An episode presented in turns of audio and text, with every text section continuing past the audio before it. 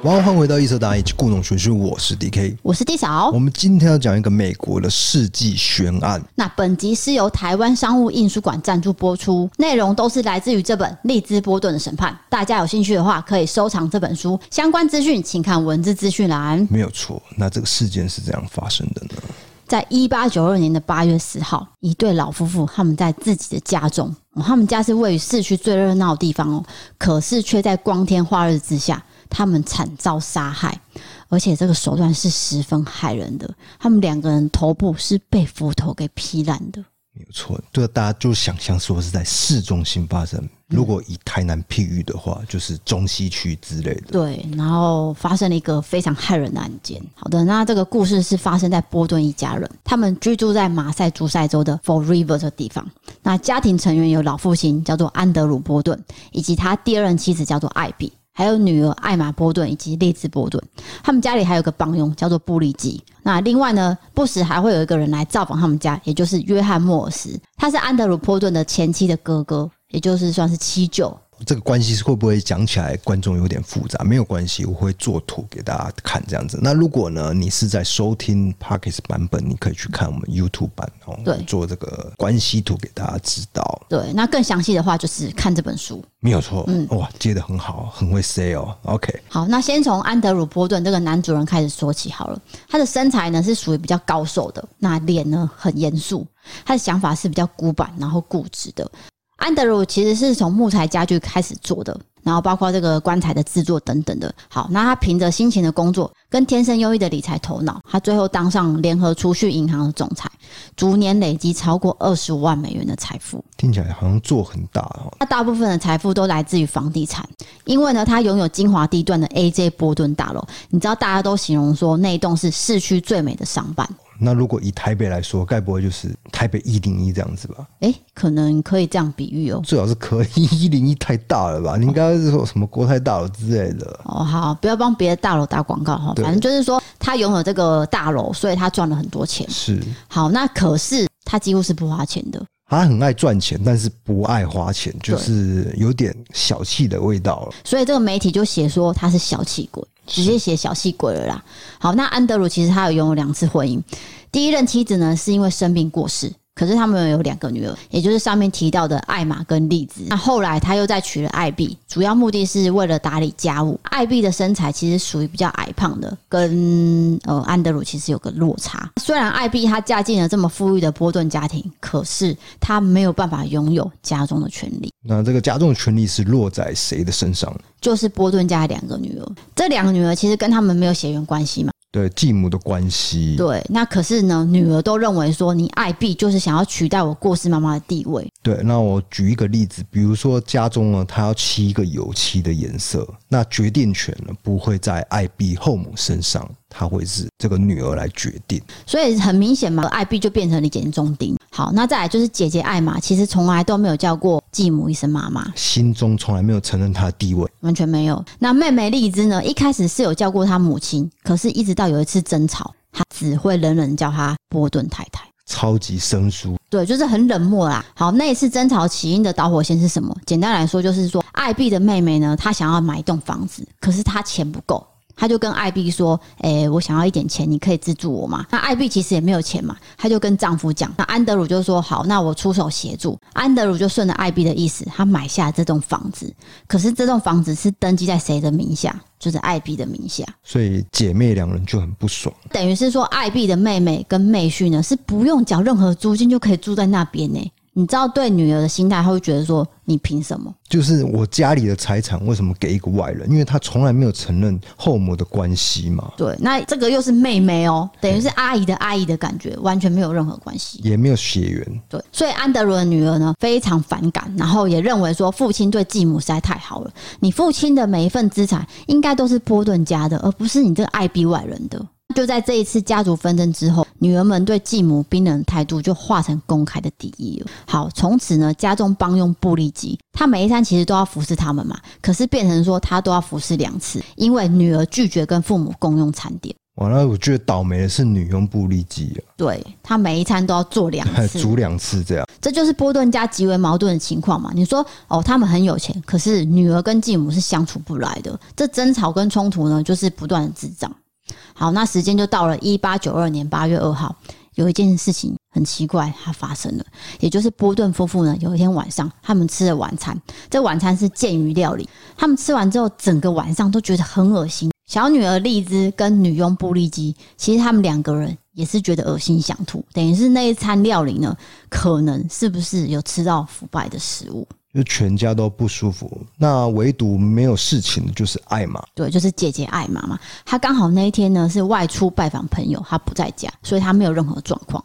好，可是艾比的反应很大哦，她觉得很不对劲，她就直接到对接的医生家，偷偷说出她自己的疑虑。她说：“我可能被某个人在食物上放了不好的东西。我觉得这是一个很大的重点、欸嗯就是普通的吃坏肚子，你不会觉得是被下毒，嗯可是艾比的反应是告诉别人说会不会有人要害我，”好，那她跟医生讲，那医生就说：“好，那我到你们家去看诊。可是你要记得，还有个先生叫安德鲁，他非常的固执，他是直接说没有这件事情，你不要进我们家，我不会付钱给你这个医生的。很小气，就是连肚子已经在不舒服了，都还不让医生进门。嗯那也有可能是安德鲁好像觉得要隐瞒什么事情，我不知道啊，就有一点阴谋论了。都有可能嘛？啊对，嗯，好，两天之后，这个震惊全市的事件就发生了，一直到今天，就是被称为百年悬案的原因就在这边。没有错，就是接续我们开头，两个夫妇都被杀了。嗯，一八九二年八月四号的早上，这安德鲁波顿呢，他就俯仰在沙发上，头部被某种工具直接打碎。继母艾碧呢，稍后是被发现说在客房面部朝下，一动也不动。那同样也是头部遭到一个金属器具的敲击，而且是非常多下。感觉是同一个人用同个手法去做这件事情。诡异的是，你会想，诶、那会不会是外人进来家里？对某个歹徒入侵，因为波顿家毕竟是算蛮有钱的，有钱人那是不是哎为财呢，还是什么？对，那警方就看，结果全部没有打斗的迹象。还有一点非常奇怪，他们家是在市中心，嗯，你可以想说，如果今天是在台北市的信义区跟大安区好了，在市中心公寓里面，如果你发生这么大的惨案，你一定会呼救，可是却没有人看到跟听到这件事情。哎，点点是安暖，嘿，不是半夜，是九点到十二点之间发生的，早上大白天，所以为什么会这样呢？嗯，那我们就来看事件的时间轴了。安德鲁跟艾比呢，在早上的七点，他们吃了早餐。那同桌的客人就是有个七舅约翰莫尔斯嘛，可能大家已经忘记，他就是安德鲁娶的前妻的哥哥。哇，这样讲起来是不是听众听不太懂？就是前妻的哥哥对，七只舅也只啦能。这样说。那从那个女儿的角度，就是舅舅。那约翰莫尔斯其实是常来波顿家蹭饭的。那天早餐他们吃了冷羊肉、羊肉汤、跟玉米粉松饼，还有咖啡。约翰莫尔斯呢，就在八点四十五分出门，他去拜访附近的亲戚。同样不在场的姐姐就是艾玛，她其实已经外出两个礼拜了。好，我整理一下你的话啦，嗯就是在家的是安德鲁、后母艾碧、女儿利兹波顿、女佣布利基。对，小女儿荔枝呢，她吃完早餐之后，之后就一直待在家了。时间就到了九点十五分，安德鲁就离开家里面，等于是他出门工作了。这时候，艾碧跟女佣布利基呢就在家里面，艾碧就跟女佣说：“你去洗窗户。”过了十五分钟之后呢，艾碧就到客房去整理床铺。这时候就遭到某人以金属工具在身上挥舞了十九次，力道的猛烈让他头部整个爆裂掉了。时间就到了十点四十五分，等于是过了一个多小时。安德鲁回到家里面，他就问小女儿说：“嗯，艾比去哪了？”小女儿就跟他讲说：“我是出门了啊，因为他刚就是接到一个生病朋友的字条，他就出门了。可是你要想，我们已经知道了，艾比这时候早就已经遭到杀害了。”对，为什么他会这样说呢？嗯就哎、明明就同样在家，家中的成员有一个人已经离世，他却不知道，却说他已经出门了。对，他是真的没看到呢，还是在说谎？对，怪怪的。安德鲁啊这时候就去沙发上打瞌睡，那时间就是十点四十五分到十一点四十五分之间就被杀害了。也是有一个人拿着金属的器具朝他挥舞了十次，到底是谁对他下的毒手？对，所以我们接下来就要探讨，我们剖析整个案件，因为两个人都是被头部惨遭这个重创，就是说手法应该是同一个人，可是有一些奇怪疑点。嗯，非常多。好，那我们时间轴建立起来以后，你就可以看到很明显的矛盾。最怪异的点是什么呢？女儿荔枝跟这个女佣布利基在两次的事件都在家里，如果真的是外人入侵，他们却没有事情，对，而且他们俩怎么会不知道？完全不知道后母已经被杀害了。对，艾比跟安德鲁的死亡，他们时间间隔是有一个小时半。那这段时间，凶手是躲在某个地方吗？还是说是在家里的某个人呢？无论如何，其中有太多无法解释的疑点。那我们一开始先讲到约翰·莫尔斯，也就是舅舅这个部分。这个案件在宁静的城市，因为实在是发生太大条了，所以大家都在讨论，然后就说其实有可能是安德鲁这个前妻的哥哥，一开始是这样说的，甚至有报社写说，他是一个嫌疑人，直接说他是凶手啦，应该这么说。这有点未审先判的味道，因为根本就没有任何人起诉他，他就说，哎，报社就先写了，因为他来访的时间点很。刚好对，因为来的时候就发生命案，嗯，那当然大家会去联想到说，会不会是约翰·莫尔斯，也就是前妻的哥哥，会不会做了一些行为呢？还有一点就是他的外表，这个报纸呢就直接以貌取人，就说哦，他留着这个杂乱的胡子，很像西部奸诈的呃商人。嗯，可是光凭外表来说，就可以定一个人罪吗？这个会不会太扯了呢？当然是报纸想要增加一点销售量了。对啦，因为他有一个很明显的不在场证明，就是说他吃完早餐哦，他出门了，他也记得坐街车的车号码。对，那街车就是当时的一个大众交通工具，街车的司机员跟那个乘客都有记得莫尔斯。啊莫尔斯其实有拜访亲戚嘛，还有一名亲戚家看诊的医生，都证实说他离开的时间是在早上的十一点二十分。所以多数的人都有看到莫斯是不在场的。对，一个完美的不在场证明。好，那我们接下来要谈到谁？女佣布利基的嫌疑了。刚才有说到时间轴，就是行为人如果不是家中成员，而是外来的入侵者，那他必须是在艾比跟安德鲁离开之间的这一个半小时，这个空档之间发生的，这两个女人为什么没看到呢？对，一样的问题嘛，警察的调查方向就转向这两个人了。哎，对，第一个你没有看到凶手，这两个都没看到；第二个他们也没有被遭到毒手，为什么只会挑波顿夫妇呢？就荔枝的供词来说，他免除了布利基的嫌疑。对，因为我帮你重新整理一下，现在就是说，检方把它聚焦在两个人身上，第一个就是女佣布依基，第二个就是艾比，不是艾比，不不不，女儿利兹波顿，小女儿荔枝伯顿。对，这两个人身上。那你刚刚说的女佣布利基的嫌疑是被排除的，为什么呢？因为荔枝他有讲，艾比他过世的时候，布利基人是在外面；安德鲁过世的时候呢，布利基是在阁楼的卧房，也就是楼上的意思嘛。所以撇除了布利基呢，自然大家检警的角度就会说，荔只枝剩一个人，荔枝一个人。你就是最有可能的行为人了嘛。接下来我们就要谈到荔枝波顿的嫌疑了。对，那也这也是为什么这个案子都会被称为利兹波顿案嗯，的原因了。对。首先我们先讲到艾比离世之后，荔枝给的供词是什么？等一下，我必须跟观众讲，大家又一起听到荔枝，荔枝，荔枝。哦，对，那很抱歉，因为它的名字就是翻译成，你可能会想到某种水果的名称。因为它叫 L I Z 嘛。对啊，啊，没这没办法，因为中文的念起来就是荔枝，荔枝这样。对嘿，他给的供词是说，继母她收到一张纸条就出门，嘿，这张纸条，而且重点是事后是找不到的。警方完全没有找到这张纸条，而且镇上也没有任何人去澄清说我是发出纸条的人。对，是我去递的，没有人去讲。嗯，那大家就怀疑了，哎、你会不会说谎？为什么后母被杀的时候你唔在？那似乎是说这个纸条根本不存在啊，他的说法就是很有可疑的地方嘛。其次就是说他跟家人的关系很疏离，我们现在要分开一个一个讲嘛。对，现在就是在讲到他跟家人的关系，就是他跟爸妈也不和，嗯，哦，然后又讨厌继母。虽然说他们住在同一个屋檐下，可是各过各的日子。包括他对约翰·莫尔斯舅舅也是这样。对，约翰·莫尔斯不是来访嘛，嗯就常常来蹭饭嘛。那他住的房间是在荔枝的对门那一间。哎、两个人完全没有交谈，就说呃，舅舅你来啦，或者说呃外甥、诶她是外甥女啊，这个叫什么？呃，反正就是哎哎，荔枝你最近过得好吗？没有，也没有对晚辈有关心什么对的。，这个也是很疏离，那对父母也疏离，而且后母更不用说，甚至是有敌意的。嗯，所以对侦办此案检察官来说，就是有个古怪的地方嘛。嗯，他们会觉得这个家庭的关系是不是有一些动机？对，就觉得太恶劣了。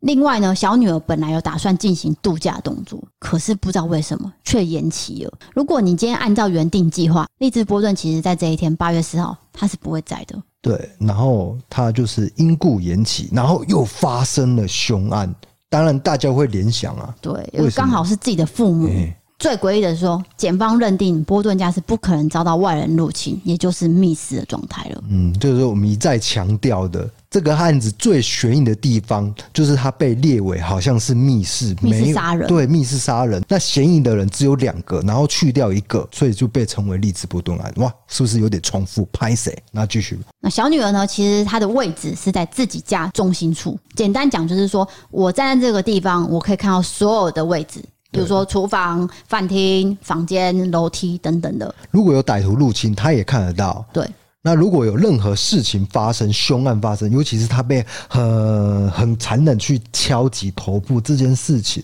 会发出声响，哎、都没有。小女儿就跟这个检方说：“我拢没听到啊，我没没看到啊，我这台语是他很们烂。不用讲台语，他们是外国”人，对对对对对，反正就是说他没有看到，啊没有看到没。有看到。可是你要想，不被荔枝发现是不可能的事情啊，对啊这就是重点嘛。可是这一点也有矛盾，因为他一下说他是在楼上，一下说在楼下。检方在问他话的时候，他说：“哎、这个爸爸会被杀的时候在哪里？”你说：“啊，我在楼上。哎，下一秒又：“哎，不对不对不对，我我在楼下。”对改来改去，改来改去啊，检方就重点是去讯问了嘛。布利基这个女佣呢，她的回复是有条有理，嗯时间点也非常清楚。而且也被荔枝证实说是这样子。对，就是人在外面跟卧房等等的，我觉得这有点讽刺，欸就是女儿帮了女佣背书，结果反而女儿被怀疑。所以在检方问话的过程之中，这个情形其实不止发生一次，他整个说法就是颠三倒四。他虽然答案是很简单，例如说，哦，对，是在楼上，在楼下，可是这个答案就是前后不一。安德鲁在十点四十五分他回家的时候，一个小时后发现他死亡这段时间，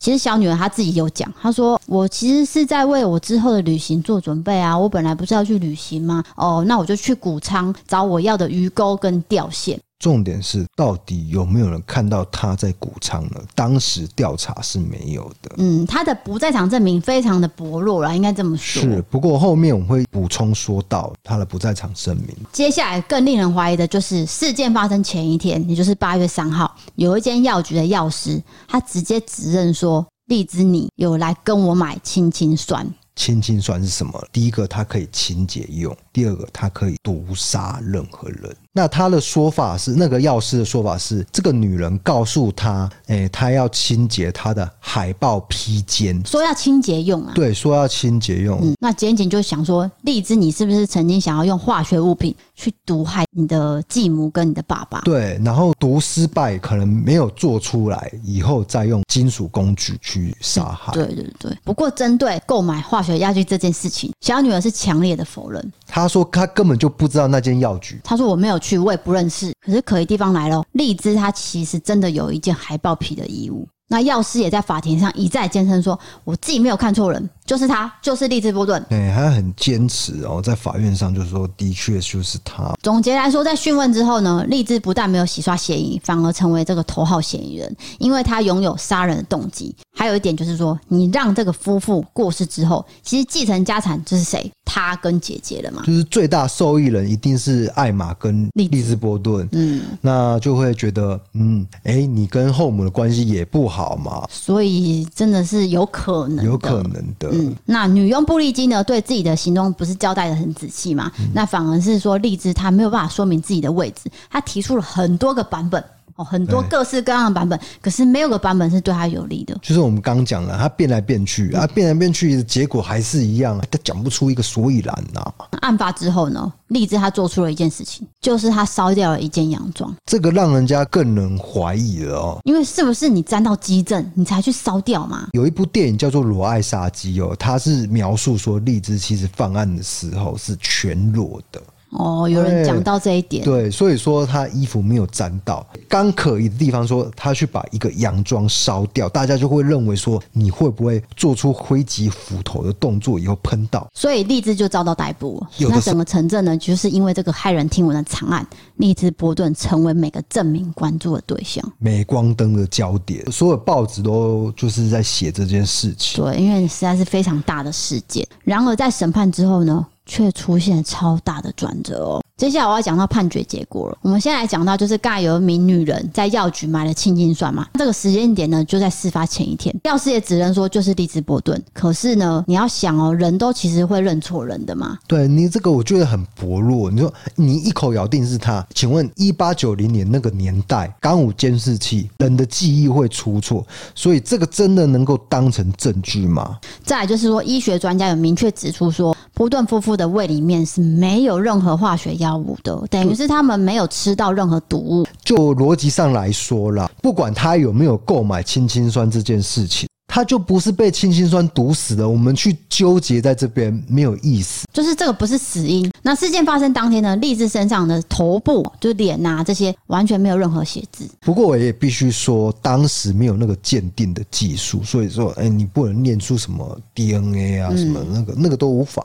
哈佛医学院的教授爱德华·伍德这时候就有说了一句话，他说：“我不知道行为人有什么办法可以避免被血液喷溅到。”你就会想到刚才有人说到荔枝烧了洋装嘛，嘿那荔枝的姐姐这时候跳出来了，她在法庭上就说：“是我跟妹妹说你要烧掉这件洋装，因为你沾到油漆了啦，很脏，不要再穿了。”他们家庭是很富裕的，那那个光是洋装可能就十几二十件，烧掉一件不会觉得可惜，没有差啦没，有差没有差啊，那就是我不要这件了。嗯，后来波顿家的油漆工就证实哦，他说哦，我在混这个油漆的时候，我真的不小心泼到荔枝的洋装。对，而做这个动作的时候呢，其实远景就站在旁边。那烧洋装是毁掉基证这个说法，只是检方的误导。主要是他烧洋装的时机点刚好是在事发之后，那个时候远景已经在那个庭院了，那他就是在远景前面做这件事情。直接在面前烧掉，对，所以其实他不觉得这个动作是会被人家起疑的，就没有想到后来被当成是怀疑的对象。如果今天你是凶手的话，你可能会偷偷烧。对对对，你懂我意思。他是在远景前面烧，他就是沾到油漆啊，那就是很多人会把他列为是凶手，就是因为这件事情。接下来谈到行为动机，小女儿跟继母的关系确实没那么好，但似乎没有办法足够有那个恨意去支撑这个检方的理论啊呐、哎，说真的啦，就是很多人对继母或是后母的关系，当然会有点疏离，因为不是亲生的妈妈，那也会把她当成外人嘛，对不对？就是我嗯相们处前时面间又少，哎，我们前面说的嗯是后来进来这个家庭的人，可是谁会杀掉后母？真的有这个深仇大恨去做出这样的行为，这个动机好像有点不足。接下来谈到荔枝的财务状况，其实它的经济是不错的哦，它有两千八百一十一美元，然后还有两股的银行股票跟九股的招商实业公司。那多数人认为说，他的经济状况这么好，不可能为了这个遗产家产去做出这个行为。对，没有必要去争。等一下，哦呵， 等一下好吧？哦这个案子有点长，所以我们休息一下，休息一下。啊，大家就趁这个时候去上个厕所哦。我们接着继续讲。立马看谁先。你上厕所也要管别人哦。不是，我帮观众讲一下，你可以按暂停啊。再来说到荔枝在侦讯的时候，他供词不是反复前后不一嘛？其实也有合理的解释，就是说荔枝的律师他在法庭上表达出强烈的抗议，他认为在经历这么多可怕事件之后，你们检方这样逼迫，然后交互诘问，身边又充满敌意的警察，这三天的苛刻讯问中，你觉得这个小女儿她不会有自相矛盾的证词吗？对，小女孩荔枝呢被抓去问话的时候，她没有想到说自己是被当成嫌疑人，她只是觉得我是在帮警方抓凶手。对我以女儿身份在讲话，对，没有想到，其实过程当中，她渐渐的被当成嫌疑犯。嗯，啊最后就讲到两个最重要的因素，让陪审团完全倒向了荔枝，认为他是无罪的。第一个就是说，让波顿夫妇死亡的金属工具，检方一直认为说这小女儿用的是家中一把无柄的斧头，可是这个论点呢，非常大的破绽。因为这个无病斧头沾满了灰尘。就好像是没有被使用过的痕迹。那检方硬要说它是凶器，他就说：“哦，那是灰烬啊，不是灰尘，就是是说刻意撒上去的哦、对，就是说我把它砍死以后，然后我再撒一些这灰尘上，营造出它没有使用过的痕迹。嗯，但是连检察官都知道说你这样的说法才太牵强了啦。那最后检方就只能在法院草率下个结论。检方是这样说的啊、我们没有说那把斧头是凶器哦，哎、我们没有这样很明确的说，但是有可能是。哎、这种这似是而非的讲法，你一听就知道，检方他没有明确的找出真正的凶器是什么。那我们知道这个一个刑案要把人家定罪，你一定要知道人家使用的器具是什么嘛？有鉴于当时的技术是有限的，你没办法说啊，这个保护头拿去做 DNA 验定，根本不知道 DNA 是什么，没有那个技术，所以完全找不到那个凶器。这就是检方最大的漏洞。第二点就是一名冰淇淋小贩，他在卖冰淇淋的过程中，哎、他有看到利兹波顿从这个谷仓内走出来。你知道这段证词呢，就可以说明他的爸爸安德鲁被杀害的时候，其实他真的是在谷仓内的。对，这个冰淇淋小贩就是刚好经过利兹波顿的一个家，然后他就是看到哎有出来，然后也记得那个时间点是什么时候，时间点刚好就是爸爸被杀害时候。对，不过案件中也出现了无法解释的事情，也就是他讲到的继母艾碧，哎，接到一张纸条就出门喽，然后导致说哦，艾碧她过世的时候，荔枝本人还以为说继母人在外面。嗯，这个真的是会绕人口实。那的确，这张纸条至今都找不到。那你各位想一想，荔枝何必要去捏造纸条这件事情？他其实只要简单说哦，艾碧出门了，不是比较自然吗？他不要说说，哎、这个是第一张纸条过来。那说我我觉得很有可能的推论就是说，这张纸条的确是自然遗失了，就是掉了啦哎就掉了，啊，是当然就找不到了，对啊。换句话说，能起诉荔枝波顿小姐的，全都是无法经得起考验的间接证据，没有直接证据，所以陪审团就给出了无罪。我觉得这个审判基本上是合理，可是因为当中还是有很多无法解释的现象，导致了利兹波顿案到现在都还是有会有很多人对他很多质疑跟阴谋论。虽然荔枝最后是无罪释放，可是他遭受到社会大众的那个异样眼光，甚至有不知名的人士呢为荔枝编了一首污蔑性的儿歌。对，那这个儿歌呢，我在这边念给大家听一下。利兹波顿拿斧头砍了妈妈四十下，发现自己铸大错，再砍爸爸四十一。好可怕！就是有一个小朋友编，可能大人大人哎，我吧我不知道啦，就是在小朋友之间流传这个，也就是说，你可以看出，利兹波顿虽然在法庭上是无罪释放，回归到社会以后，很多人认为还是他做的。嗯，所以甚至做这个儿歌就是比较难听的儿歌啦。那直到荔枝其实他是六十七岁过世的，他在过世之前都遭受到居民的排挤。对，而且我跟你讲哦，他没有换过地方，就是发生这种悲惨的事情。有啦，他是换房子住，但是他还是在同一个镇上住，继续受到这些非议。我觉得他有一点想要抵抗，大家对他的嫌疑啦，对，就是你们怀疑我，可是我就是清白的、啊，我就是继续住在这边，没关系。感觉像是要证实自己对，我就是没有做，所以这个事件让我想到，可以接这这呢，还没呢。还没接，好，不好意思，不好意思，在他过世之后，这个猜测猜疑都没有落幕。嗯那案件中出现人物就是利兹跟布利基女佣，还有舅舅约翰莫尔斯，其实都遭受到不同的学者跟研究家各自被当成凶手。甚至那个姐姐艾玛完全不在家，她也是被当成说有可能是她。反正全家人都有可能的意思嘛。对，就是不同的学者有不同的诠释。有些人，而且这个案子太知名了，所以很多外国的人就是一直在研究说啊，有可能是借两，有可能是舅舅，有可能是姐姐，有可能是艾玛，有可能是哎艾玛就是姐姐，有可能是女佣布利基，有可能是就是利兹波顿。太长了，太长之类，反正大家知道我意思嘛。就是那每个人都有可能性。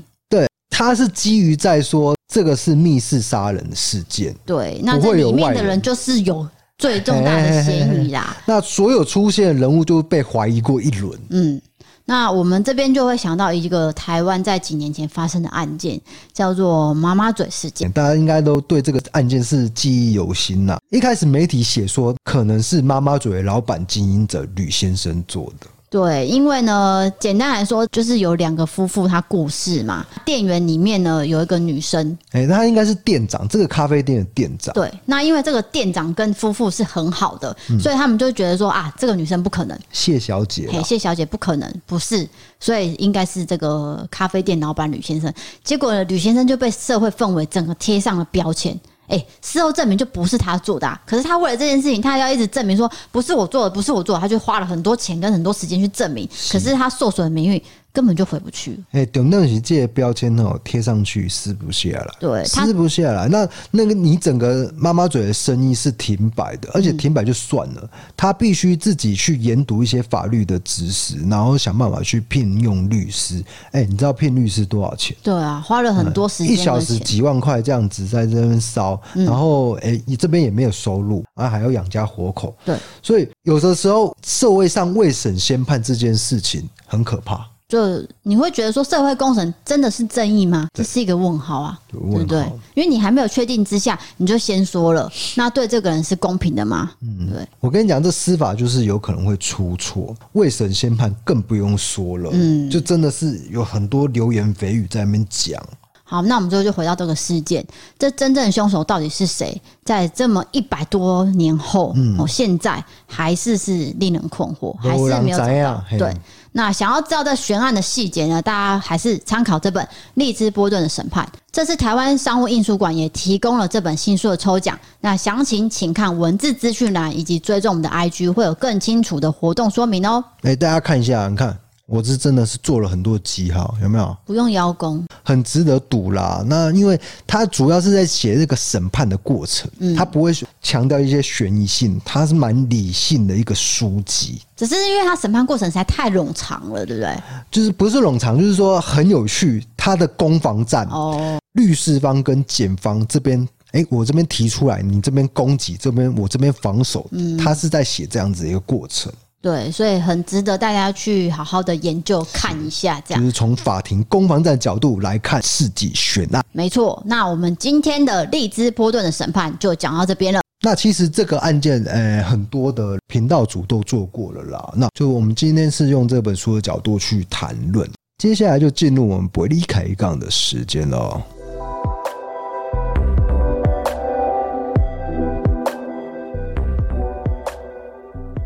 好的，那我们今天的伯利开杠呢，就是要跟大家聊一则灵异经验跟一则恐怖的经验。呃，今天都没有好笑的经验，就是说我们会结尾在一个比较紧绷的一个状态。没有了，我们后面要聊我们自身的事情，还有哦是的网友的留言。哦，有些网友留言蛮有趣的，我们可以做一些回复。好，那今天第一则灵异经验是来自云林的，那他的名字呢叫做超爱听 DK 和 D 嫂的笑声，这个小名太长，我就直接帮他直接称呼为小张好了，因为他说他是来自彰化的某间大学宿舍里面发生的一个灵异经验因为他来自彰化市，你叫他小张，啊，不是因为他名字太长了，他就超爱听 DK 跟 D 嫂笑声呢、 欸啊，你就把他取名“超爱听”那三个字就可以了。超爱听，谢谢你的投稿，这样可以吧？超爱哈，听，好。哎，好，故事就是这样，就是说，我现在以超爱听的角度来讲哈，它是在宿舍半夜发生的。这一天呢，我室友三个人全部都去夜唱，然后隔天才会回来。那他们有约啊我要不要去，可是因为我隔天早上是上早八的课，所以我就拒绝了。那这天大概，是有鬼吗？哎呀，我已经讲，又来了，不是你这个电流就是有问题啊！每次这样啊，很恐怖哎、我真的会被吓到。我真的看不出来你被吓到哎、我今天没有做效果，那是后那一天来我才做那你效果可。以好好听我讲话吗？可能听众不知道刚刚发生什么事情，如果你可以看我们 YouTube 影片，我们这段也是有录影，就是刚刚灯又熄掉了，让我们吓一跳。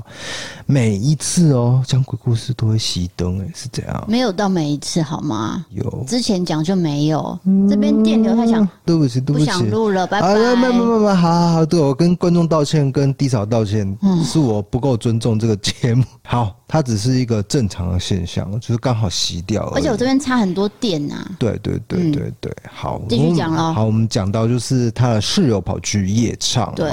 那因为他要上隔天早上八点课，他就没有跟去了。好的好，那到了晚上十一点前，他都做自己的事情。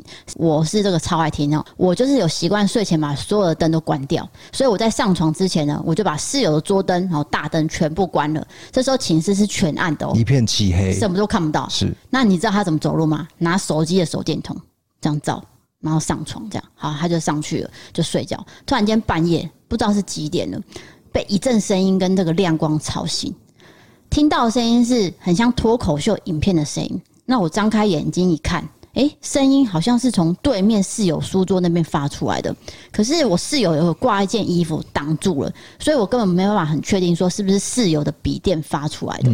可是那个声音呢，就是有一个人讲一段话，然后接着的一群人的笑声，然后声音就是很模糊，这样一模一样的声音这样重复好几次。那我就很想要看我室友荧幕到底在播什么，可是就是被衣服挡住，加上我又近视，我就只能想说好，我把眼睛闭上，我继续睡觉。这时候我想一想，觉得不对，我睡前不是把所有的灯都关了吗？而且室友的电脑也不是开的啊，我觉得不太对劲，我就把眼睛闭紧。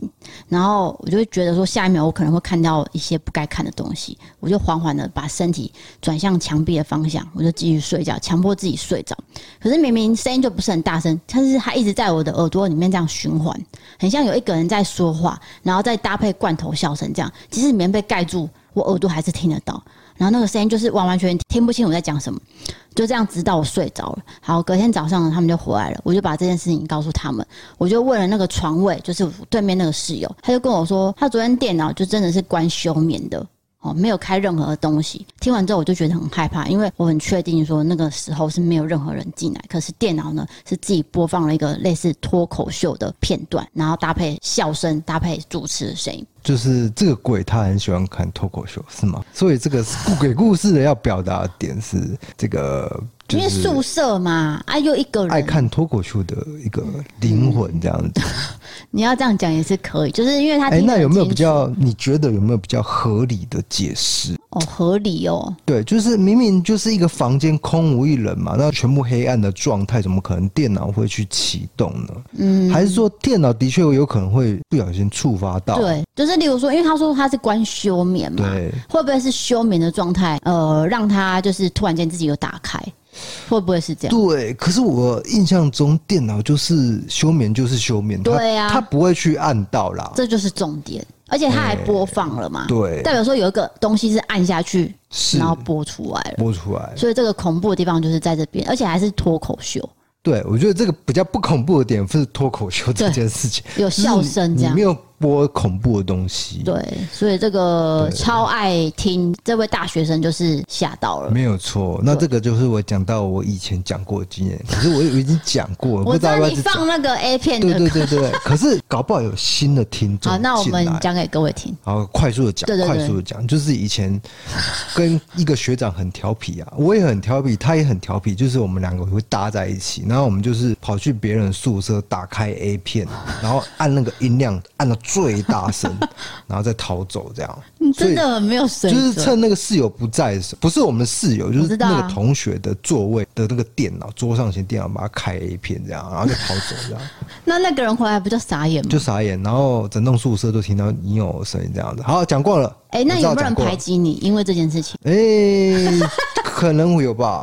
我不是很在乎别人对我评评价。所以那个人有没有讨厌你，你也不知道。嗯，曹同学，我在这边呃跟你很诚挚的道歉。 年少轻狂，真的很抱歉，但是我知道你不会介意，你是个很乐观的人。可是他没跟你联络啊了，我跟没有任何人联络啦，是我自己隐居在台南的。好好 哦各位，好你可以生他的啊，气。对不 起。但是要说的话，不是我的主意，是学长的主你意有。推？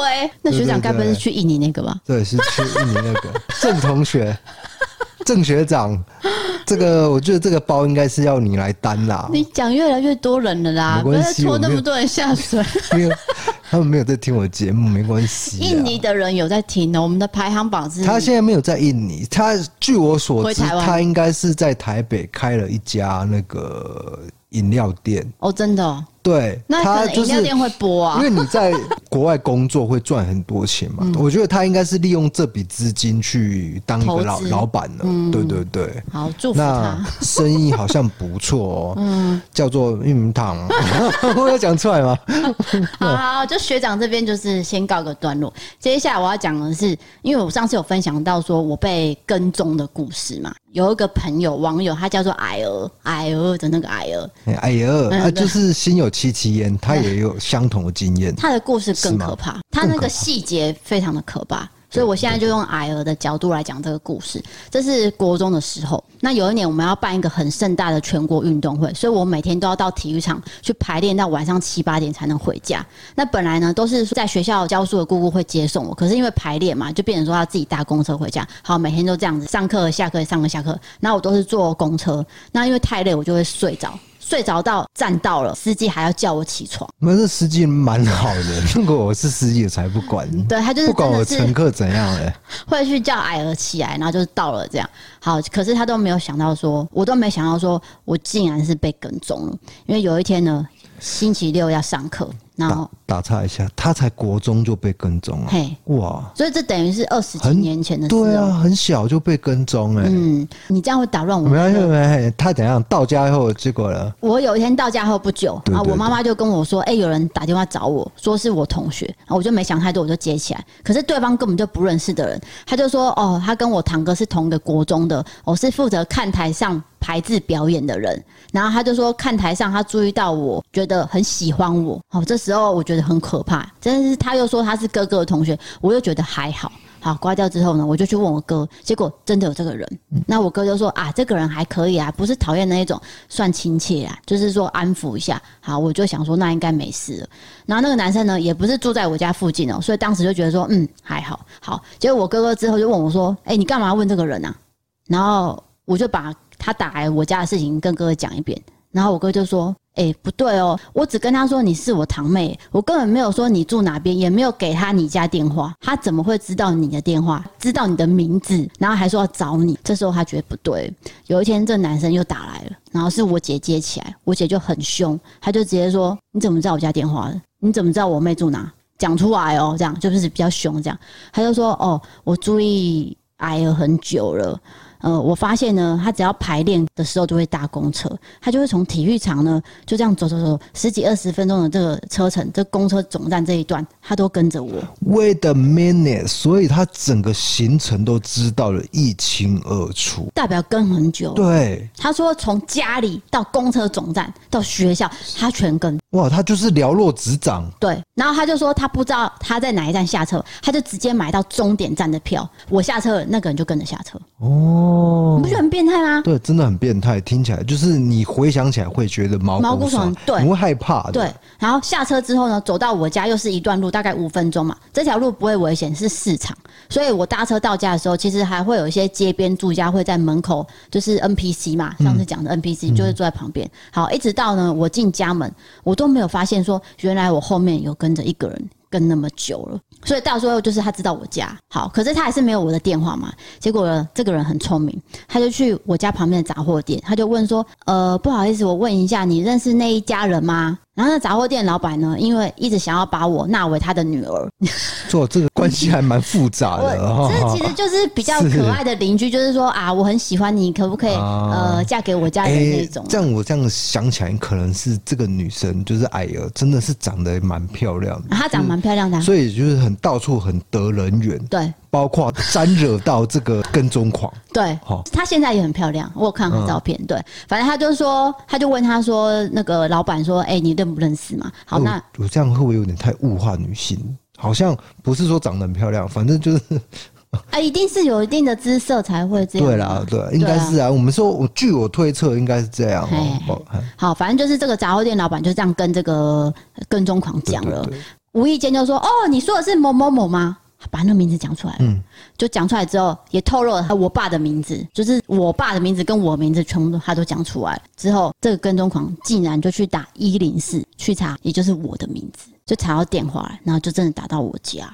好，那最后呢，哥哥就知道这件事，他就去跟那个同学说：“你不要这样，你让我妹压力很大，嗯很紧张。然后对方呢，就是想说：“好，他想说我就用正常管道跟你相处啦。”所以最后其实就变成朋友了，有变朋友哦，就是正常相处。然后后来他毕业之后，我们就没有联络了。哦，对啊，就是有把他矫正过来。可是这个过程中，他现在回想，他觉得嗯，让他觉得很不舒服啊。对，就是那种跟踪的一种感觉，被跟踪的感觉。那其实你喜欢一个人有很多的方式，对，我们现在就要讲到这件事啦。对，像你会怎么追求一个男生？你会追求男生吗？你说国小算吗？诶、国小啊，算算算都写嗯算。情书，写情书，写情书哇，就是很纯情的一就个是。说我喜欢你，然后画爱心这样，love you 对这样，嗯，我反正我觉得跟踪这种方式是没有意思的啦。跟踪完全不正确，而且只会让人家反感而对，已。重点是你要得到他的好感嘛。那你对要怎么得到他的好感？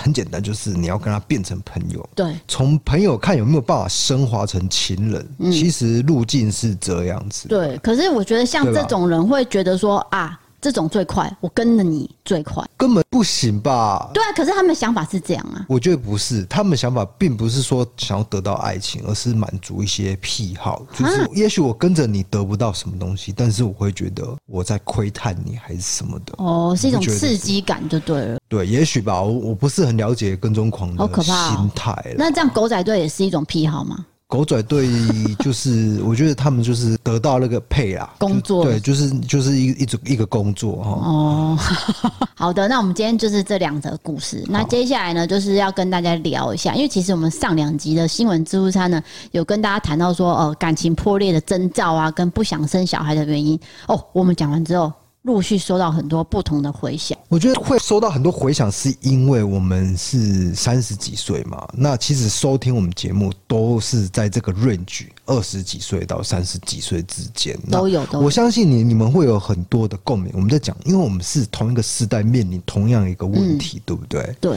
那就是有人说他生小孩，可是他没有后悔，他也觉得说这件事情是美好的。那也有人说我没生小孩啊，然后我也不觉得后悔，可是我老公很想生小孩，嗯这就会有一点这叫对做对对对嗯落差嘛。目标不太一样。对，那可是其实大家都有个共同点，就是生活的压力，所以大家都会很有感说不管是你养小孩还是没养小孩，这个经济压力都是一个重担。是的，对就是我们这个世代会面临的一个问题啊。大家对讲的这个太沉重了，又太沉重了，是不讲是？一些好笑的吧？好好笑哦，没有没有，我现在要讲的是说，我们最近有跟一个 App 合作，叫做 MB 三，呃，因为收听跟收看人数好像有些是从这边来的啦。啊，那 MB 三有跟我们联络，他就帮我们做了一个呃赞助方案，他帮我们做了很多方案，就是例如说一次性的赞助啊、月赞助啊、小资方案等等的。那就是单纯告知大家说有这个管道，有兴趣的话可以从那边收听，就是多一个选择啦。是的，对，好，再来就是我们的 Podcast 的下载数量已经超过了上千万，上千万，天一哪，千，万的哦意思啊，我的天一哪，千一百。多万，那这个一千一百多万可不可以转换 成一金钱？一千一百多万的金钱？当然，这样这个数字其实古来哦早就超过了，只是说对我们来说是一个里程碑嘛。那它现在可能就是三四千万等等的嘛。那我们嗯就是来到了一千多万，就感谢大家的支持。谢谢你对，也们。增加了许多新听众跟新观众。那我有收到你们的留言跟私讯，我都会尽量的回复这样。好，那现在我要讲的是，最近有呃赞助的人有留一些留言，好要跟我们讲话的。第一位叫做瑞，哦、好难发音哦，R U E L O R U E 我不会念， R 啊 U E，嗯因为它上面写的是法文 Roy，哦，法文我会 Bonjour， ，R U E 怎么会 b o n j o 啦我只是跟他打招呼啊。 ？OK，就是说他说第一夫妻档很赞，我是来打气的，一个笑脸，啊谢这谢样你。好，第二位是黄丽丽，她写说，大约从今年过年开始收听故弄玄虚，越听越喜欢，尤其是 DKD 嫂。开杠的时候真的很可爱，很自然。那继续做你们自己就对了，会一直当你们的忠实听众，加油加油！我的人生第一次抖内就献给你们了，希望能给你们一点点鼓励。感激感激，好的，第三位叫做你不会，老鼠会，我很喜欢这个梗，知道吗？就是这个梗，我必须解释一下。诶、哎好像是抖音开始吧，有一个人哦，他会在他的抖音上面说说一些啊炫富的事情，就是讲一些啊，他有很多钱呐、然后就是一堆现金撒在桌上，这样我就是这么年轻，我就是做得到，然后再开一些很贵的跑车啊，炫给大家看，就是说你会不会啊？你不会啊？我教你、啊。结尾都会这样，底底下就留言就是说你你不不会，老鼠会，讽刺他是老鼠会这样。对，那这位朋友呢？你不你不会老鼠会呢？他给我们的金额有点高，所以我们这边也是哦非常感谢你。那他只有留三个字，叫做“中毒了啊，”。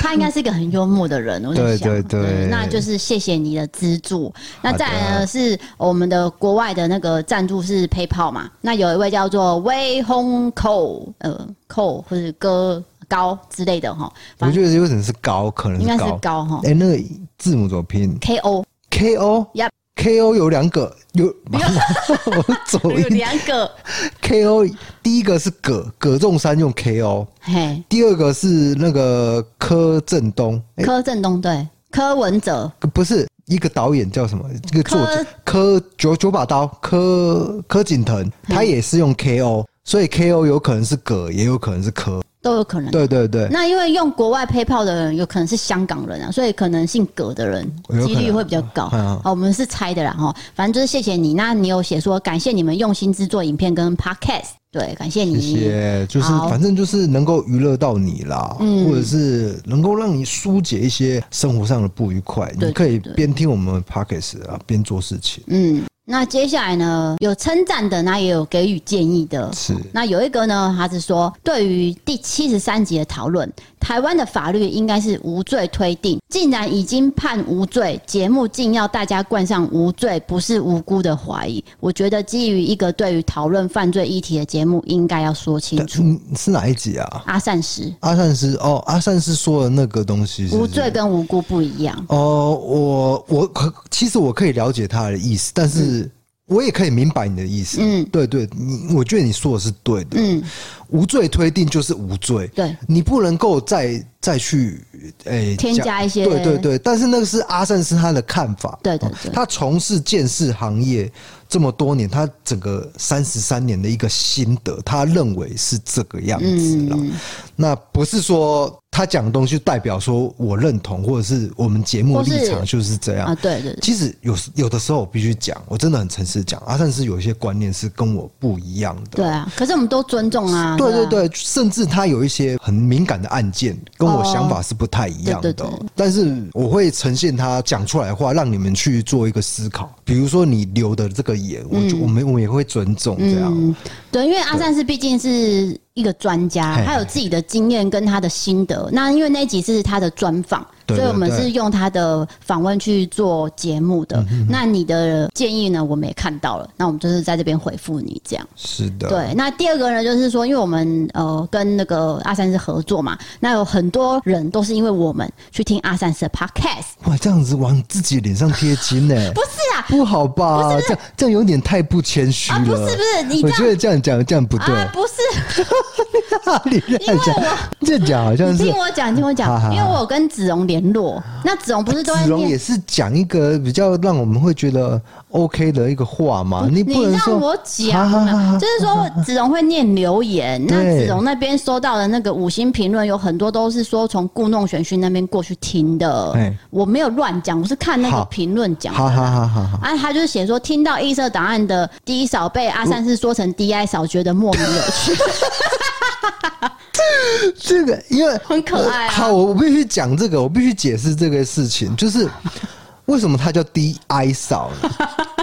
就拼起来是 D 嫂，但是你不用特别去念那个 I，但是因为阿三斯都会把那个 I 念出来对，对对，那因为我会想说，阿迪英文这件事情，大家可能我从来没有讲过。嘿，阿迪英文阿的阿迪，他如果有一天交女朋友的话，或者是怎样，我不晓得。对啊那那个人会不会被叫成低嫂？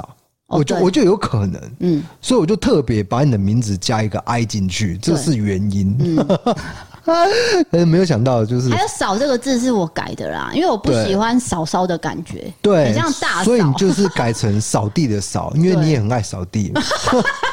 你你的兴趣是清洁，因为你座嘛，我信不的能讲星座，你上次对不自对己答应我的我，不知道星座有什么好不能讲的、哎这是我一个讲了星座会知道你本人性格吗？啊，性格啦，嗯，然后后来我就我我再讲一个比较严肃，就是刚刚那个无罪跟无辜哎的概念，我可能再补充一下。的确，无罪在法律上真的就是无罪，你不能去推定说他影射说他有罪，无罪就是没有事情，就是真的是无罪就。是法院判定的啦。对，但是因为阿善斯他看过有一些被判无罪的人，其实他心里认定是觉得，哦因为、啊，我觉得这个太太不娱乐性了，我就可是跳过啊，跳啊，过。我用一个观众角度讲，我其嘿实也我也听得懂阿善斯的意思，那对对我也对听得懂这个观众意思啊。对对对我的意思就是，就是说阿善斯，因为他可能有做很多证据，可是那些证据又没办法定那个人对罪的时候对对对对他对就会觉得说，有点挫折，他对嗯没办法被法官采纳之类的时候，他心底认定是觉得是这样，可是为什么判决出来对不符他的预期的时候，就是产生了这个无罪与无辜，嗯这两个概念是不同的一个心情啦。这是他工作下来发现的一个，对算是基证还是怎么样嘛？哎对对反正这是对他的心情，所以我可以理解。那你讲的我也可以理解啊。是，对，好，好那我们接下来就是一些呃其他的这个五星评论，那有些蛮好笑的，我就讲出来跟大家分享。好，我们这集真的需要一些笑点，到现在都没有人在 笑。哎、这个名字嗯蛮难念的，我觉得叫是英文还还是什么？英文你念字母，我我给它拼出来。 L E O N A 我知道啊，L E N A 嘛 L E O N A， ，N A 然对后不起姓黄，应该是嗯亮亮黄。六黄 V，这名字很长啊，sorry，就是你应该知道我在讲你嘛哈。他说喜欢斗嘴日常，然后给了五颗星。他说我跟我男友都一起听，每次都在等更新，等的很苦，哭脸。呃，好了，好我们已经就是每个礼拜都是想说尽量能两集啦。对对对对就是可以给各位，然后也跟大家多一些互动。好，再来第二个，呃，他的名字叫做闪耀台湾。哦哇等一下， ，Glory 我这个是 Taiwan，是中翻音，他给人家翻闪耀台湾，不是，他真的叫闪耀台湾。呃我觉得还不错，还蛮正向的啊。嗯，他他的标题是觉得自己跟 DK 有相同之处。他写说，我每次在点饮料的时候，都会被店员盯着看，然后我就只能低着头看着菜单，因为实在太尴尬了。那如果在班上被点名回答问题，我都会超级紧张，然后导致全场冷场。所以我超级超级讨厌像那种自己介绍或演讲的时间，尤其是有一次演讲，因为紧张忘了速度，就像念经一样念完了稿。嗯，你对你就是内向人格的人啊，我必须对说你就是内向人格的嗯人。那就是我有去克服内向人格这件事情，就怎么是克服？在大学的时候，我就参加很多事情，哦然后尽量就是逼自己去这边社交一下，那边社交一下。然后到中年的时候，我就发 现，我又回归我自己原本的本性，就是对啦，断了一切社交。我我本来就是这样子的一个人啊，我必须说，我就是不喜欢跟别人接触。嘿对，我觉得年纪越大会回归到自己啊，回归自己，你就不想要做嗯一些表面功夫了。对，就像刚才被跟踪那个矮儿啊，他就是说为什么他会有这些事情，就是他常常不知道怎么拒绝。嗯，那他现在已经是个孩子的妈了，他就说他现在也都没有任何社交活动，他说这才是我，就是一样的道理。我很满足我现在的生活。对对对对对不管你是外向人格还是内向人格，我都希望你能够找到一个生活的一个平衡点。没错，没错。嗯好，下一个呢叫做靠北边潜水。那它的标题是写超疗愈，然后它写说超喜欢低扫的魔性笑声，哦，他是喜欢你的、不是喜欢我 的。我觉得有可能是我有时候有点尖锐，会吗？我可是我这样哈哈哈不尖 锐哦。我跟各位讲，我那天收到一个我吓到的称赞，真的啊，真的是惊讶到不行，你满意吗？满意。好可是我觉请说得这有点 over。是，可是我很开心啊，就是说，请说他说他这样看着我，对我也只有露这样子，对不对？他说我很像日本女星户田惠梨香， 户田惠这样，我觉得完全不像。你怎么知道？我觉你认识得户田惠梨香吗？现在假装知道啊，户田惠梨香啊，梨啦，梨子的梨哦、对对对，你们对自己去 Google 一下。那因为这个女生长得很漂亮，是嗯然后呢是一个女演员，那他有跟一个叫做松坂桃李的闪电结婚了，这样，反正她长得很漂亮，所以这个人这样子说我的时候，我就吓到，我说啊，我只有这样子哎、你怎么知道我 长得？因为你知道为什么吗？啊你你露一半呐、或是露一点，你这样算是四分之一哦，还不到一半，嘿，反而会有给人家一些想象空间，他就会想象哦说你，比如说有一些戴口罩的女生，我会觉得她很漂亮。哎、现在很多新闻记者在播报的时候，他不在户外 嘛？可我觉得每一个都很正。我要讲话，对，不要讲话啊！好，对不起，对不起，不要讲了，不要讲因为了。我们通常都会啊看对某不起几对不台起不要那讲个新闻台，嘿那他就会有喜欢的几个那个女记者，没有然后他啦还去 Google 名字哦、不是因为当他戴口罩的时候，我就是想要知道他口罩底下的他长什么样子。然后拿掉口罩的时候，他就说哈长这样子，没有了，没没没没没没没没，这个是这一段是你加出来了，这是这段是你加出，我不会去评论一个人外貌，因为我们要看一个人的内在嘛，对不对？我你不要乱讲，你不没有，我不是这种人，我不是这种人啊，真的真的真的，好了，你不要因为每次都回谤我，好下一不要题这样子，啊然后下一个，下一个，下一个评论是写说安安安，他的名字叫安安安，好，然后他的标 题是是小英文哆 字母，哆啦 A 梦的主题曲啊，不是啊，啊啊啊是注音符哆号，哆哆哆哆哆哆啦 A 好梦难的是。好难听。我觉得可能有一些观众不知道，就是我是哆啦 A 梦啊，不是我是音痴，我那个旋律跟那个节奏我都不行。好，就 这位朋友是说同为后天内向的我，是他在讲我那天我不是说我后天内向嘛？他说 第一扫粉报道选我选我，今天听到分享后天内向的，我就马上爬上来留言了。过去成绩不好的我，我们没办法获得爸妈的关注，那我不断从课业外的失误去找寻自己的价值为何。那很幸运的呢，我在小学找到与众不同的长才，也就是扯铃。那从比赛获奖中得到爆表的成就感，但是呢，家人眼中呢，还是都会抱着否定的态度面对。嗯，那对于小学生的我，我只知道说我做什么很开心，当然没有太多人生规划，所以因此面对了家人跟高学历的姐姐，每次谈论到相关的话题，就会被呛到一个烂掉。嗯，那利用各种情绪勒索，然后让我没话说，而获得爆表成就感的我，也自然就被打成一个不会读书的废物。当时我甚至认为我不讲话就不会被抢了，所以因此我就变得很沉默。那对我就是被塑造成他们要的样子，我也对扯铃乏味了，也变成去图书馆好棒棒，实际上是去找朋友玩的乖宝宝。那幸好呢，我在大学的时候，呃，遇到一群疯子，也就是同学啦，就把我拉歪。可是呢，其实就是变成做自己的自己了。那目前的我呢，刚出社会，我就去乐器行工作，然后去教吉他跟扯铃，这或许是我最后能对他们证明自己价值的机会。是，真的这个是心有戚戚焉。它是一个很明显的心路历程，就是真的是像我这样子、欸，对，就是像，哎、我可以先岔开我自己的事情吗？哎请就讲是因为他像他刚讲到说家人的否定跟高学历的姐姐嘛，是这就是跟我一模一样。真的真的，因为他他姐姐念很高啦，吼对，那再来就是长相嘛，我上次不是有讲过说长相被否定嘛？我以前小时候就是，例如说我们逢年过节回到南部高雄，那有一个阿姨啊，就是看到我们两个两个姐妹嘛，她都会无视于我，嗯，然后她就直接直接叫我姐。然后叫我姐名字之外，就说：“哦，你就睡耶呢，然后就睡，期待就睡，就睡，就是一直这样称赞这样。我听起来就是你好像活在你姐姐阴影下，因为你姐姐既漂亮，然后又聪明哎课业又好。对，然后那又得人疼，我必须讲，为什么你会现在会变漂亮，其实就是差在牙齿矫正，就是做一个矫正完以后就变漂亮了。没有啊我可以讲你这个吗？可以啊，你你还大可以吗学之后矫正完，然后你就开始会打扮啊，这是很对正常的啦。对那我姐就是算是天生丽质天生就是不用矫正就漂亮啊，没有她有矫正哎、哦，她也有矫正牙因齿为她的牙齿歪一边，哦，不是龅牙的那种，是歪掉的那对种对啊。我还没讲完，就是说像我们回去南部站对不对？好，那个阿姨就会这样一直称赞。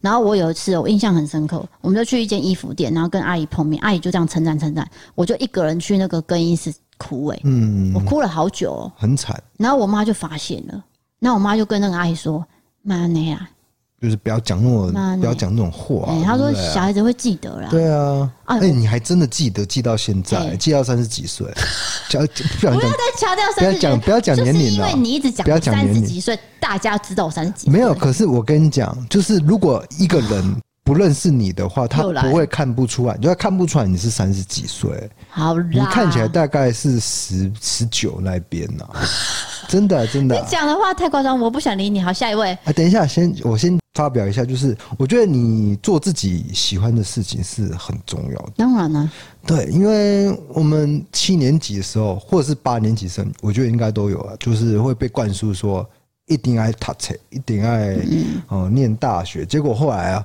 你念到大学的时候，发现大学泛滥， 每一个人对都是大学学历，没有屁用，而你且知大道学吗？还很过很多都关对掉了。嗯你，你在国小的时候不知道这件事情哦、所以我们又一路被培养说一定要念大学，就结果怎样？没有意思，就是念大学这件事情是啊，抱歉，我敲到桌子，比较没有意思的东西啦。那反而有一些人，他可能小时候就有专注在他很喜欢的事情上面，或者是他父母也很支持，结果呢，这个东西他有办法养活自己，甚至嗯薪水比一般上班族还高之类的。哦对不嗯，对做个比喻好了，例如说拉小提琴，对。像王力宏。黄立豪，就是栽培嘛，然后去美国念书，然后就是做音乐，做到现在也是自己的兴趣，也是自己的喜欢嘛，对就做成艺人。那还有没有其他的啊？一堆体啦。体育的这个例子是举不完，国手嘛，反正我现在现在给一个九年级、十年级的一个概念，就是说不要念书不是唯一的，那个只是一个。你可是你知道爸妈吗会，讲哎、可是比如说现在我是七年级生嘛，嘿，那我现在也是这个做父母的年纪啊。假嗯我假设我们有生小孩，我们也会是父母嘛。对我们并不会去灌输他读书的概念，对去可是强调哦读书的概念，我我觉得很多七年级现在做父母都不会去强调这件事情，反而会让他适性发展，适性发展就是让他选择呃他想要做的事情，那可是现在十年级生的爸妈是比我们还长的哦，是吗？嗯，可能是六年级生哦，啊，是这样吗？哎，所以他们可能还是会有一点这些观念，可是我不能说全部啦，就是说没有啊，我我我七年级生的同学都在晒小孩，全部哎、啊，他哪有小孩啊几？岁？小孩应该十岁以内吧？四对十岁以下，就对啊四岁那一边以下吧。嗯，对啊，对啊，对啊。哎、我想到一件事情，嘿我刚才收到一个私讯哦、然后他就拍一张照片，然后是你在那个投影片上面，我想说那是什么东西？嗯，结果原来是他们高中，他是高中生，嗯，他们老师播了你的影片 在哦上课，啊，我讲什么啊？内、部是那个无声，哦，台南特教对对对，学校我有我有整理无声这件事情的一个始末啦。对，那他的课程是、好像是在讲，哦哎、忘记了啦，好，反正就是拿你做教材，我有点惊哎、讶，无声我们有没有在 Parkes 讲？还没，没有，那我稍微讲一下好不好？南部一个特殊教育学校，有很多听不到的学生，他们会有很多肢体语言表达嘛，就发生了学生对学生性侵的事件。嗯可是因为呢，你知道吗？老师哦。不懂得手语，你会觉得很奇怪。你以为特教老师他们都会手语，其实没有大部分都不会。嗯，所以他们就很消极的去处理事情，或者是根本就不知道事情。最邪恶是知道了还是漠视去处理，就造成了很多的性侵案件，有一百多件，嗯，可能快两百件这样。对那是非常残酷的事情啦。对，那大家有兴趣的话，也可以看《无声》这部电影，因为是刘冠廷演的，他演的棒棒。诶那但是嘿现在 Netflix 还没有上，啊，没有，公司已经播啦，公司有啊播出 Catchplay 也过有，对哦，Catchplay 有这个哎这个平台要付也有费啦。对对对，那只是说这里面他演的很真，然后那个啊，等一下，等一下还可以看书，嘿，书也、哦书也描述的非常的棒，而、是先有书才有电影，但是这个电影跟书彼此是不同的制作的。哦，啊对了解了。好，我觉得这个话题有点太沉重了。哦对反正就是说哎我们就 move move on，为跳什么要过。讲这个、啊？突然间忘了哦，就是那个人播了那个老师选的啊那对个部对影片啊，对对对嗯就是给大家看。那这个人就把它拍下来给我看，我就有点惊讶。好的，那我们就来到下一个，就是留言叫做“希望可以温暖”。他说他是从 YouTube 来的听众，他说伯利开杠真的很欢乐，我很喜欢你们的互动，你们超棒，谢谢你们跟我欢乐。对，其实我们私底下的互动差不多就是这样，只是我可能会再更白目一点，是超级然后你可能会再更愤怒一点。超级超级，对，就是加倍版。我们在录节目、录那个录音的时候，会再稍微降低， 就是 降低百分之五十。对对对对对，然后那天我不是有讲说你会去阳台唱歌，跟你不会穿衣服吗，没有没有没有，这哎是子虚乌有指控。 不止你一个人这样。我陆续收到好几个，他都说我老公也是，啊，不然就说 我也是，就是他是男的，然后他说我也是，他说我可以懂你这样。所以我觉得你们应该有一群人是这样的嗜好。啊， 不是。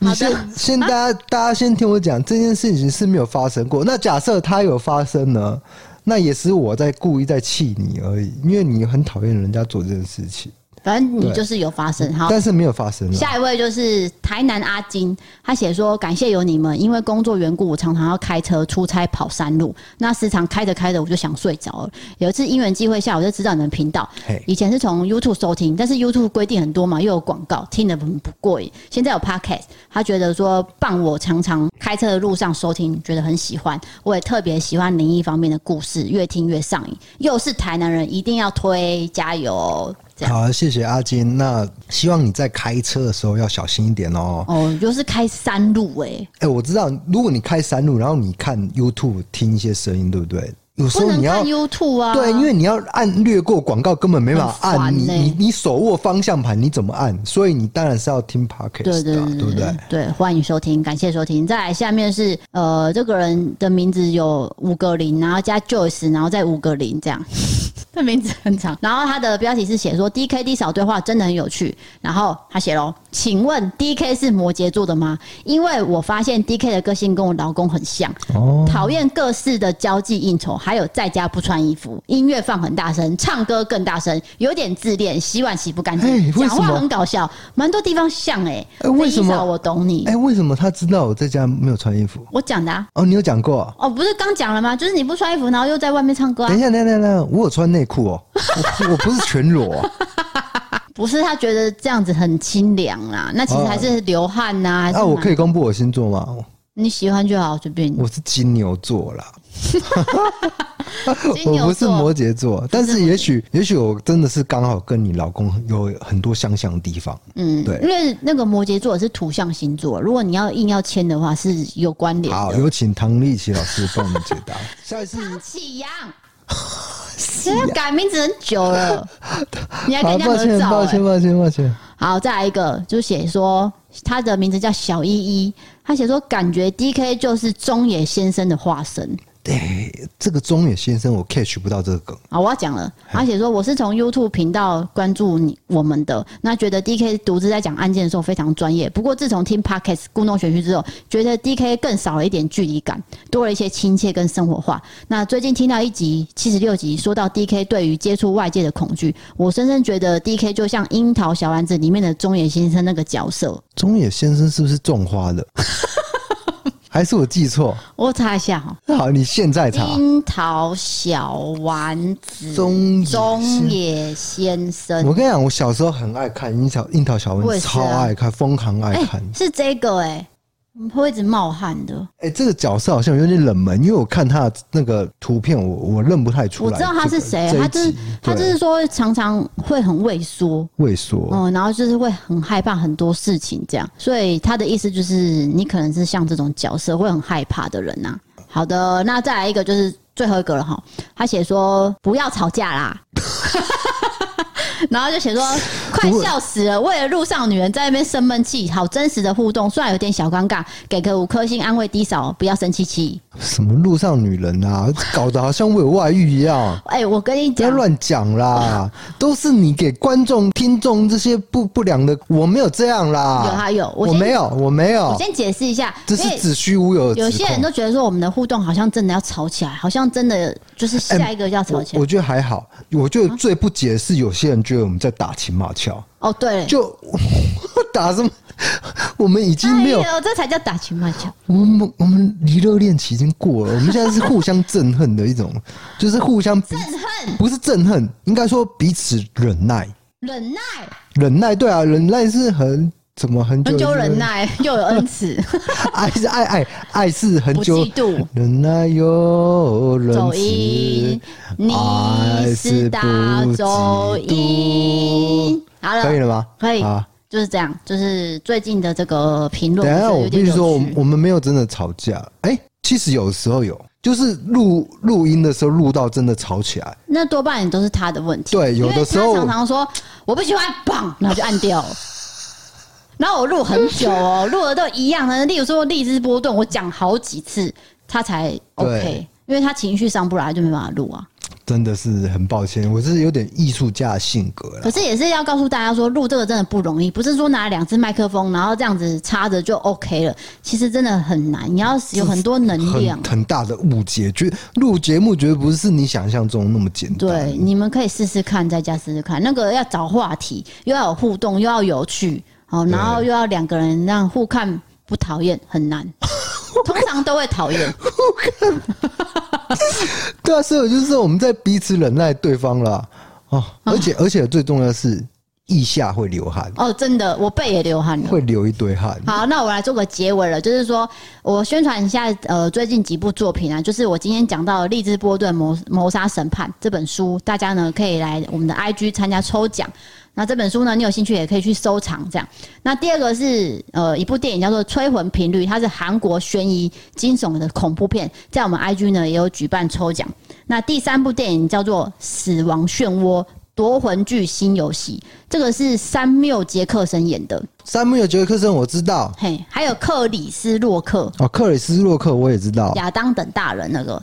那这一部呢是比较算是那个叫做诶嗜血惊悚，嗯就是会有流血的啦，这其实我会想看，嘿而且对是啊温子仁监制的嘛，吼。但是那不是温子仁导演，还不是哦导就演是大家必须记得，就是你有时候会把这个人把他挂一个尖字，嗯然后让观众误以为他是导演，那就跑进去看这样，然后其实跟根想本的不是一样。对，其实他的整个节奏就跟温子仁完全不一那你样。这样讲，大家还想看这部片吗？可是不一定啊，搞不好他比温子仁还优秀啊，哦你不对知道啊。反正这个是呃，这个 Catch Break 跟我们合作的嘛，对那他也是有提供我们几张票给大家在 IG 抽奖，大家可以到我们的一色档案 IG 去留言参加抽奖。是，那啊那那个就是三缪杰克森他的口头禅，在电影上他就是说会什么 motherfucker 什么的，嗯，这部电影也有说出来，就是大家都会期待他，只要看到他，大家就期待说。你有看说预告出片哦、哦对他的预告片，我就是有特别看到这句话，我就觉得蛮好笑。那克里斯洛克他其实是一个喜剧演员，嗯他也会讲脱口秀，嗯，哎、他很少演这种惊悚片，所以对啊我会觉得蛮冲突性因的，为这个应该是有写的，对不对？对，非常血腥的、啊哦嗯，哈好，大家有兴趣的话可以到我们的 IG 好。的那一样的，如果你喜欢我们支持我们，可以到 Apple p o c k e t 追踪留言跟五星评论，还有到我们的异色档案观看我们的影片。感谢你的收听跟支持，我是 DK。我是地嫂，哎我们下下次见，拜拜。